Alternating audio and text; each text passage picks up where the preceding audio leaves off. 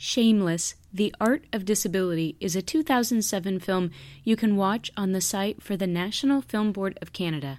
You can view this 70-minute documentary with closed captions and or audio description or neither. It's directed by Bonnie Sherr Klein, who joined the disability community after two strokes caused severe disability.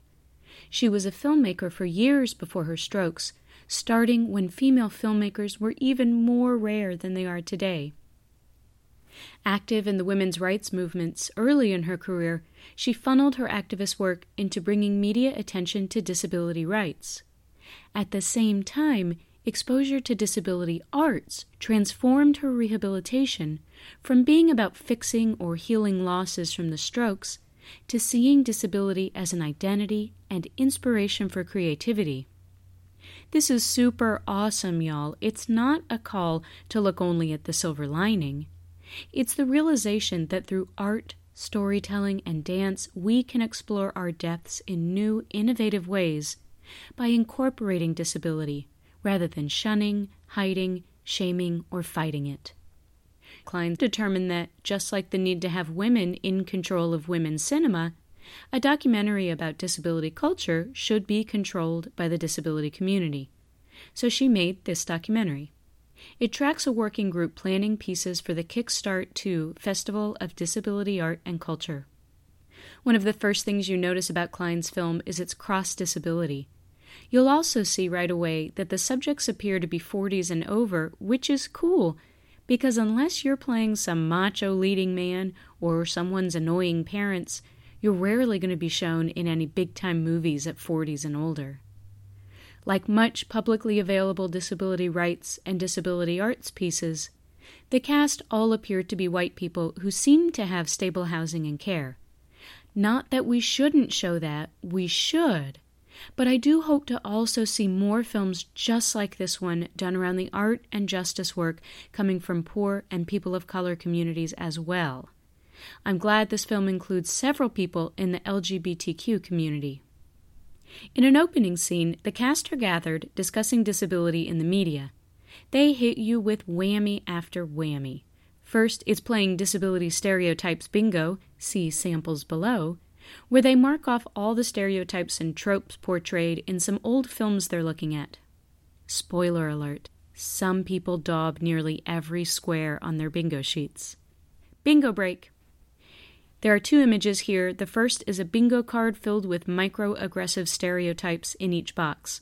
The center free space reads, You're so brave! The second image is another bingo card with offensively stereotyping language commonly found in journalism on disability topics. Center free space reads, Brave and inspirational! Moments later, Persimmon Blackbridge and Catherine Frazee agree that in these films, quote, there's a lot more horror than sex. They're not talking about slasher films versus porn.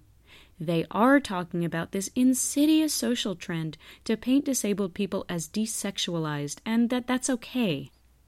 Media prefers to show the supposed horrors of having some painful and pitiful piss on that medical condition rather than allowing disabled people to do and express whatever they want about their lives and social experiences. No matter how many times they assert their lives are not horror filled, media won't let it go. The beginning of this film takes its time, letting us observe the cast watching these crunchy old disability portrayals, discussing them, and then describing how they relate to real life. While a lot of the film is beautifully observational and filled with daily life and storytelling about relationships, work obligations, life changes, and art making, they'll come back to echoes of the opening conversation. Toward the end, they watch a sappy videotape of Geoff McMurchy winning a Courage to Come Back award. The cast get their say again. David Roche laments with a smile that non disabled people get inspired by anything disabled people accomplish. In his experience, even taking a dump affords him praise and admiration. And he's not really exaggerating.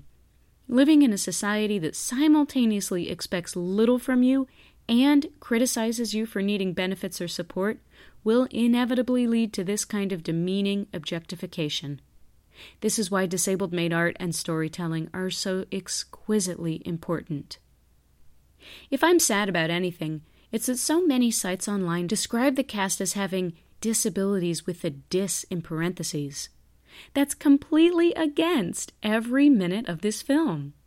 These are people who appreciate their disability identity, revel in contributing to disability culture, and openly talk about their disabilities and the stigma they face.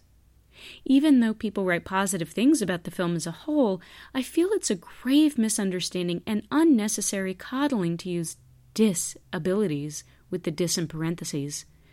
The whole point is that disabled people have lives and make art as actual, full on disabled people. There's no need to whisper the dis part in disability. When the subjects of the film wear their identity as a badge of honor and pride, why do writers still act so frightened to say the word? Not all reviews do this, but I was struck by its very presence at all in light of such a powerfully honest, open film. Watch this film if you love disability art and culture. Watch this film if you're not yet familiar with disability art and culture. Then do a search online of disability art or anything like that and get ready for the endless treasure trove of fine, fine works.